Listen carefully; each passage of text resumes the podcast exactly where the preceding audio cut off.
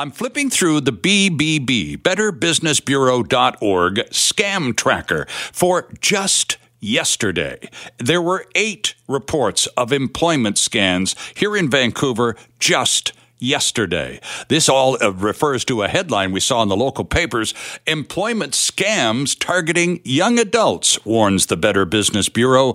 Look out for suspicious job opportunities. Here to tell us more is the president and CEO of the Better Business Bureau of Metro Vancouver, Simone List, back with us on CKNW Mornings. Simone, good morning and welcome back.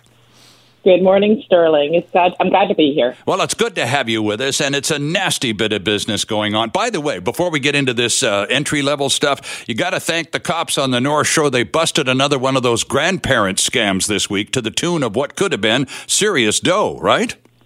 Oh, that's wonderful news. It's, I mean, it's hard to combat these. So anytime we hear about this kind of enforcement action. It's pretty great. Indeed, and that's a, that was a, a, group of bad guys going after a couple in their 80s, uh, pretending a grandson had been arrested and they needed bail money. The standard stuff, but these people at least had the presence of mind to literally call the cops.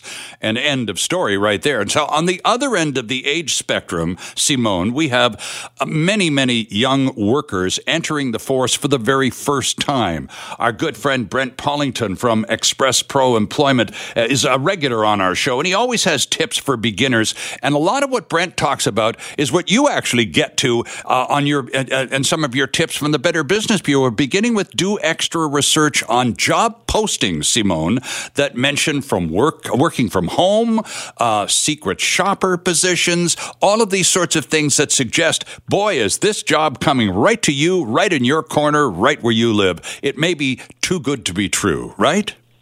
Well, absolutely. I mean, when you see these types of postings coming up, uh, you know, COVID has kind of normalized the idea of working from home. And so people who are newer to the workforce may not necessarily be aware um, that these are also potential scams. And we see a lot of um, scams that are, uh, you know, traditional work at home scams, like what we would have pre- previous called just stuffing envelopes. Sure. so what those are you know, are there advertising that you can lots and lots of money um, stuffing envelopes from home, but really what they are is a glorified pyramid scheme and you don't earn money. Now, that's a very traditional, been around for a very long time work at home scheme. Um, but that really has broadened in, in today's world where uh, young Canadians who aren't really necessarily aware of job practices are being contacted through, um, you know, Indeed and other places with offerings that seem really great.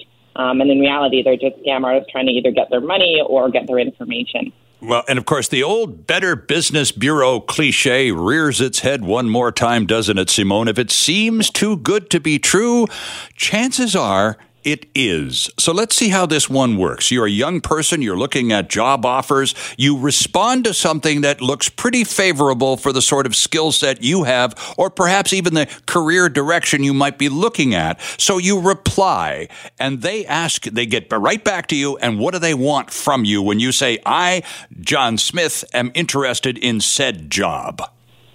You know, it's interesting. I mean, sometimes they may go as far as setting up an interview um, hiring you. I've heard of situations where they've given you a contract, um, but push comes to shove. You know, what they end up looking for is uh, some sort of uh, your banking information, your social insurance number, your driver's license, so either personal information or they're asking you for payment. And payment can be disguised in two different ways. One is they might ask you to pay for some great training. Mm-hmm. They might ask you to pay for, you know, certifications or um, even equipment, we've heard of, of situations where people have been told that they need to purchase, they're going to be sent some money, and from that money, they're going to need to purchase computer equipment right. and then pay the, uh, the outstanding amount back uh, to the company. The problem is, is what they get is some sort of a, a counterfeit or a check that's been fraudulently um, used. And so by the time they return the money, they're now out of pocket for not only the equipment they bought, of course, but the money that they forward. That's one type of scam that we see quite commonly. Um, and then the third, of course, is where they're hired thinking that they're going to be doing some sort of mystery shopping right. or some sort of, um, uh, you know, financial position where really what happens is uh, they're being told to deposit money into their account and then they're being told to transfer money through either wire transfer. We even heard bitcoins. Um, but ultimately, really, what they're doing is uh, a form of money laundering.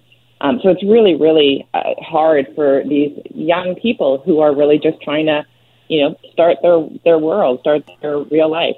So a lot in a lot of cases, if they're asking for money for training or certification or whatever, that should be an instant red flag. But typically, though, they're pretty smooth, and this is where the this is where young people get sucked in, Simone, because uh, a very enthusiastic sounding person on the other end of the line is going, "Hey, you're the kind of person we've been looking for. Welcome to our company. We've reviewed your resume. You're our next hire. So now we need some information for you. Uh, well, obviously, we're going to need your social insurance number. We want your bank account." Because we're going to deposit your, your checks directly. And you, the enthusiastic young person about to start on his or her first job, couldn't, couldn't give this, surrender this information fast enough. And that's, of course, what they rely on, right? Absolutely. And so that's where, when you were talking about doing extra research that mentions these opportunities, it's really important. I mean, these companies will potentially use well established brand names as a way of catching your attention and building trust. Um, so, you know, we would, I would highly recommend that you do things like, you know, Googling the company's name plus the word scam. Sure. Seeing if the posting is elsewhere. Um, you know, don't give them in, your information until you are indeed contractually hired. And then if there, you feel like there's a lot of pressure or you feel like they're offering you a lot of money for what seems really simple, mm-hmm. something's wrong there. Walk away. Yeah. Um, and and obviously, if they send you some sort of money and or they ask you to transfer money, that's a big no-no. Walk away. You should never have to pay. Right. And here's one. This is right from your uh, your tip stuff here uh, uh, on your website. Receiving a job offer without an interview is a red flag. Be careful of companies promising amazing opportunities or a big income under the condition the employee pays for coaching, training, certification, etc. And you go on to add, never provide your social insurance number, driver's license, or even date of birth until after you are officially hired. And that process, uh, you, you'll be notified when you're officially hired. Or are the scammers pretty good at that part too, Simone? Well, I think they're pretty good, but at the same part, like, why make it easy for you for them? So if a company is contacting you, I mean, I've seen resumes where people put out the information in advance. Yeah. You never ever need to give your date of birth. You don't need to tell them your gender. You know, there's so limited information that you really need to provide. Protect your identity. Don't make it easy. Um, and you know, at, at the very least, that's going to screen out some. And then these other ones that are a bit more complicated, where they may interview you, that's where you've got to be really, really cautious you've got to make sure that you're not depositing checks, that, that you are doing your research on the company even if they're a great, well-established company, you want to make sure it's a good job for you. Yeah, well, I, you know, and, and uh, I, I, just did a little, t- a tiny bit of instant homework during the news, and I went to your tracking site, and there were eight reports of employment scams just yesterday in Metro Vancouver, yeah. and I went back a day, and there were more on Thursday. So this is a very real, present danger, especially for young people who don't have a lot of resources in the first place, uh, to be just completely wiped out. Absolutely. I mean, we saw that um, the employment scams in general. We do a risk report where we look at the the top uh, ten scams that impact people through monetary loss, through exposure, and then of course, um, when they are exposed, uh, you know, do they actually lose money? And employment scams ranked as number seven on our list. Wow. Um, and we know that this is an area that impacts Canadians that are younger in age. So it is really important to get this message out to help protect these individuals. Indeed, it is. And thanks very much for uh, being with us on a Saturday morning, Simone, uh, to stress the importance of this message and, and uh, to help some young would be workers get a good job and not get ripped off. We do appreciate it. Anytime. Hi, it's Shauna, and I might be a bad parent because my kids think french fries are vegetables. Hey, it's Ryan, and I might be a bad parent because I went out for wings when my wife was in the hospital after giving birth. Johnny here. I might be a bad parent because in my house, the tooth fairy gives pocket change. But we're not alone. Len emailed us and said his six year old daughter's Tarzan moment going from love seat to lazy boy by curtains made him more proud than any dance recital. and Andy left his two year old at the rink. All right, guys, I'm sure we're not alone. Like Andy's kid. For stories and confessions like this, make sure you check out our podcast. It's called Bad Parents, and it's available wherever you get your podcasts. I left a glove at the rink.